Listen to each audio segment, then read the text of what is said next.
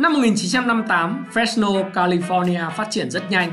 Một thành phố xinh đẹp, những trung tâm thương mại lớn. Nói tóm lại, một thành phố khá bình thường ở Mỹ và là địa điểm hoàn hảo cho một thí nghiệm táo bạo nhất của chủ nghĩa tư bản. Vào tháng 9 năm đó, 60.000 người dân đã nhận được một mảnh nhựa hình chữ nhật trong thư được khắc tên và địa chỉ của họ, một con số bí ẩn, hạn sử dụng rất lâu và cái tên Bank America với phần tiền tặng kèm là 500 đô, sắp xỉ 4.500 đô ngày nay. Bạn sẽ được chi tiêu tùy thích tự do. Ngay sau đó, hàng triệu người đã có thẻ Bank America. Người dân rất thích thẻ này. Họ có thể mua đồ và sống một cuộc sống thượng lưu. Nhưng một số họ đã không trả tiền cho ngân hàng Mỹ. Thiệt hại lúc đó là ngân hàng đã mất khoảng 15 triệu đô trong vài năm đầu. Nhưng rồi họ đã quyết tâm không để điều đó xảy ra lần nữa. Ngày nay, ngành công nghiệp này có giá trị hàng ngàn tỷ đô la với hàng ngàn loại thẻ tín dụng khác nhau. Hàng thập kỷ trôi qua, họ quảng cáo thẻ tín dụng như là tấm vé đổi đời. Với nó, bạn có thể làm được nhiều thứ, mua sắm ở những nơi bạn thích, đi ở những nơi bạn mơ ước. Tuy vậy, cùng với nhiều người, điều đó không phải là giấc mơ, nó như một cơn ác mộng.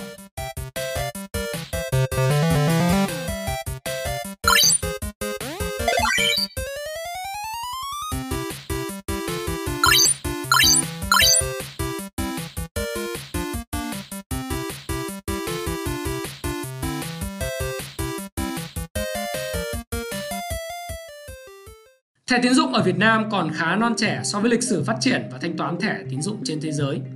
Xuất hiện chính thức vào năm 2002.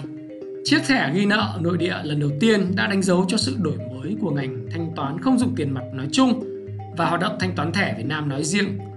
Đến nay, thị trường Việt Nam đã chứng kiến sự kiện xuất hiện và hoạt động của nhiều loại thẻ tín dụng. Thẻ trả trước, thẻ ghi nợ debit.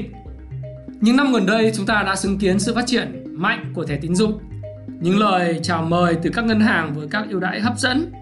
Sinhang Finance mới được ngân hàng nhà nước cấp phép hoạt động công bố kế hoạch mở rộng danh mục sản phẩm của công ty không chỉ là cho tiêu dùng mà còn phát triển cho vay trả góp tiêu dùng, cho vay ô tô và thẻ tín dụng.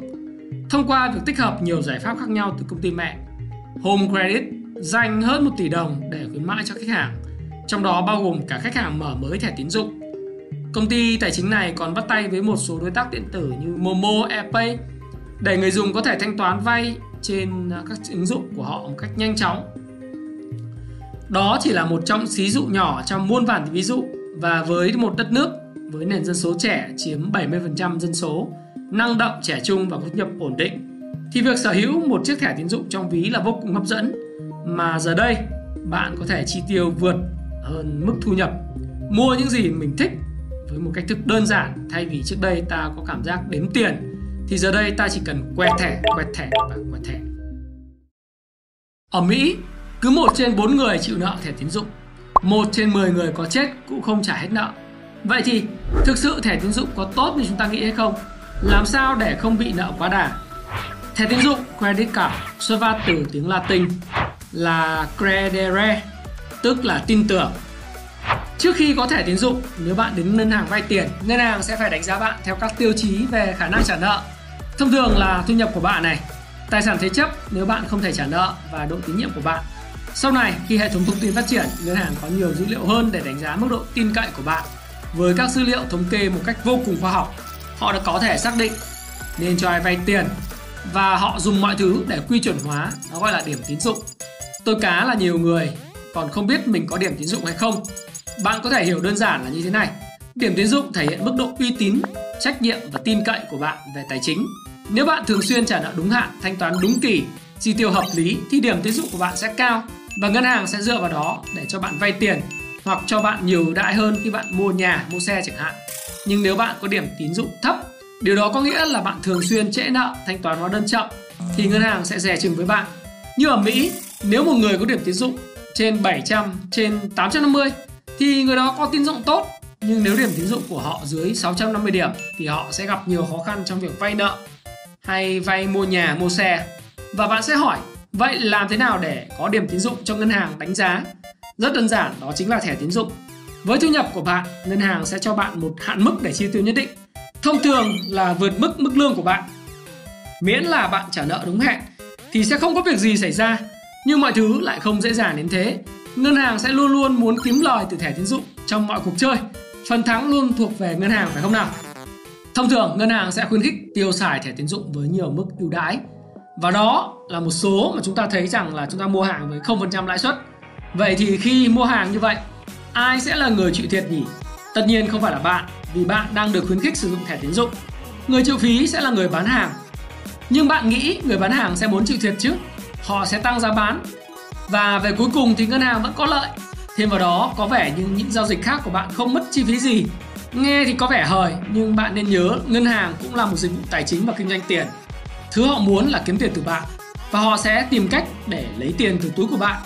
Nên nếu việc phí giao dịch làm bạn đắn đo thì họ sẽ lấy một thứ khác mà bạn ít để ý hơn và nghe có vẻ tử tế và hợp lý hơn đó chính là lãi suất. Nếu lương của bạn là 7 triệu và hạn mức sử dụng của bạn là 14 triệu. Giả sử tháng đó bạn ngứa tay và muốn mua một cái tivi cho gia đình. Ổn thôi, bạn sẽ đi vay 14 triệu và sẽ không có gì nếu bạn thanh toán đúng hạn. Nhưng bạn đừng nghĩ cuộc sống luôn luôn dễ dàng và màu hồng như vậy. Nếu tháng sau còn bạn ốm, bạn mất việc vì đại dịch hay vì lý do gì đó bạn bạn không có thưởng túm lại là bạn không thể trả đúng hạn mức thì tùy vào điểm tín dụng mà ngân hàng sẽ bắt đầu tính lãi cho bạn nếu điểm tín dụng bạn tốt thì lãi suất bạn thấp nhưng nếu điểm tín dụng bạn kém thì hãy cẩn thận vì lãi suất có thể rất cao. Và giờ giả sử tạm gác điểm tín dụng sang một bên cho bạn dễ hình dung. Bạn đang nợ ngân hàng 14 triệu trả chậm. Thông thường nếu trả chậm thì các ngân hàng sẽ tính bạn khoảng 3% một tháng thậm chí có thể cao hơn đến 5% nếu bạn trả chậm hơn nữa. Nhưng nếu cứ tính 3% một tháng mà bạn không trả, con số ấy sẽ tăng dần, lãi mẹ để lãi con và bạn có thể mất đến hơn 36% một năm. Này, lãi suất là 36% một năm đấy. Và nếu theo công thức lãi kép thì con số đó thực sự là khủng khiếp phải không nào? Và bạn hãy suy nghĩ kỹ về điều này. Chúng ta thường nghĩ rằng năm sau chúng ta có thể kiếm được nhiều tiền như năm nay. Đó là sai lầm mà rất nhiều người mắc phải và như tôi đã nói ở trên, cảm giác quẹt thẻ tín dụng để thanh toán thì luôn luôn hấp dẫn hơn việc đếm tiền lẻ. Nhưng đi kèm với nó, nếu bạn không trả tiền đúng hẹn, và đừng quên là bạn sẽ phải chịu áp lực về mặt tâm lý trả nợ nữa đấy. Đó là chưa kể một đống giấy tờ sẽ trả về nhà bạn kèm theo nhiều phí phạt khác nhau mà bạn thường ban đầu khi mở thẻ thì sẽ không biết. Và tôi không chắc là bạn có đọc hết tất cả các mục dài long ngoằng như thế không, bởi vì việc mở thẻ là rất dễ dàng. Suy cho cùng thì lỗi luôn nằm ở bạn. Nếu bạn không tìm hiểu kỹ càng, tất nhiên thì mọi thứ thì cũng không đến mức tiêu cực như vậy, miễn là bạn tuân thủ theo các quy tắc và nhớ rằng đừng để thẻ chọn bạn mà bạn hãy chọn thẻ. Có muôn vàn các loại thẻ khác nhau. Hãy tìm hiểu thật kỹ ngân hàng và loại thẻ bạn sử dụng. Với mức lãi suất thấp nhất có thể được và phù hợp với nhu cầu chi tiêu của bạn, cũng như bao công cụ tài chính khác, nó là một công cụ hữu hiệu nếu bạn chịu đọc sao kê hàng tháng và biết khi nào cần trả hết nợ. Đồng thời, khi bạn vay đó mà đang kẹt tiền thì thẻ tín dụng sẽ là hữu ích.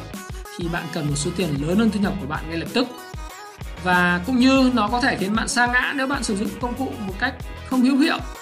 Hãy để ý đến những chi tiết nhỏ, kiểm soát cảm xúc của bản thân, có kế hoạch tài chính rõ ràng trong tương lai.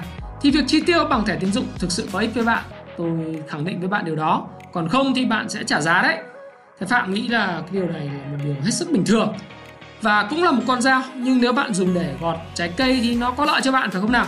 Nhưng nếu bạn dùng nó để đi cướp nhà băng hay đe dọa người khác thì hãy cẩn thận bạn hiểu ý tôi, phải không nào nếu bạn là một trong số những nhiều người đang nợ thẻ tín dụng, thì cũng đừng hoảng loạn quá hãy chia nhỏ số tiền nợ của mình theo tháng, theo tuần bạn sẽ cảm thấy dễ thở hơn và tìm mọi cách để thanh toán số tiền nhỏ ấy đều đặn bạn sẽ đỡ áp lực hơn rất nhiều và hãy kỷ luật đều đặn tốt hơn mỗi ngày một phần trăm bạn nhé dù nếu có gì xảy ra thì hãy ghi nhớ rằng đó là một cả một hệ thống được phát minh ra để vét túi tiền của bạn.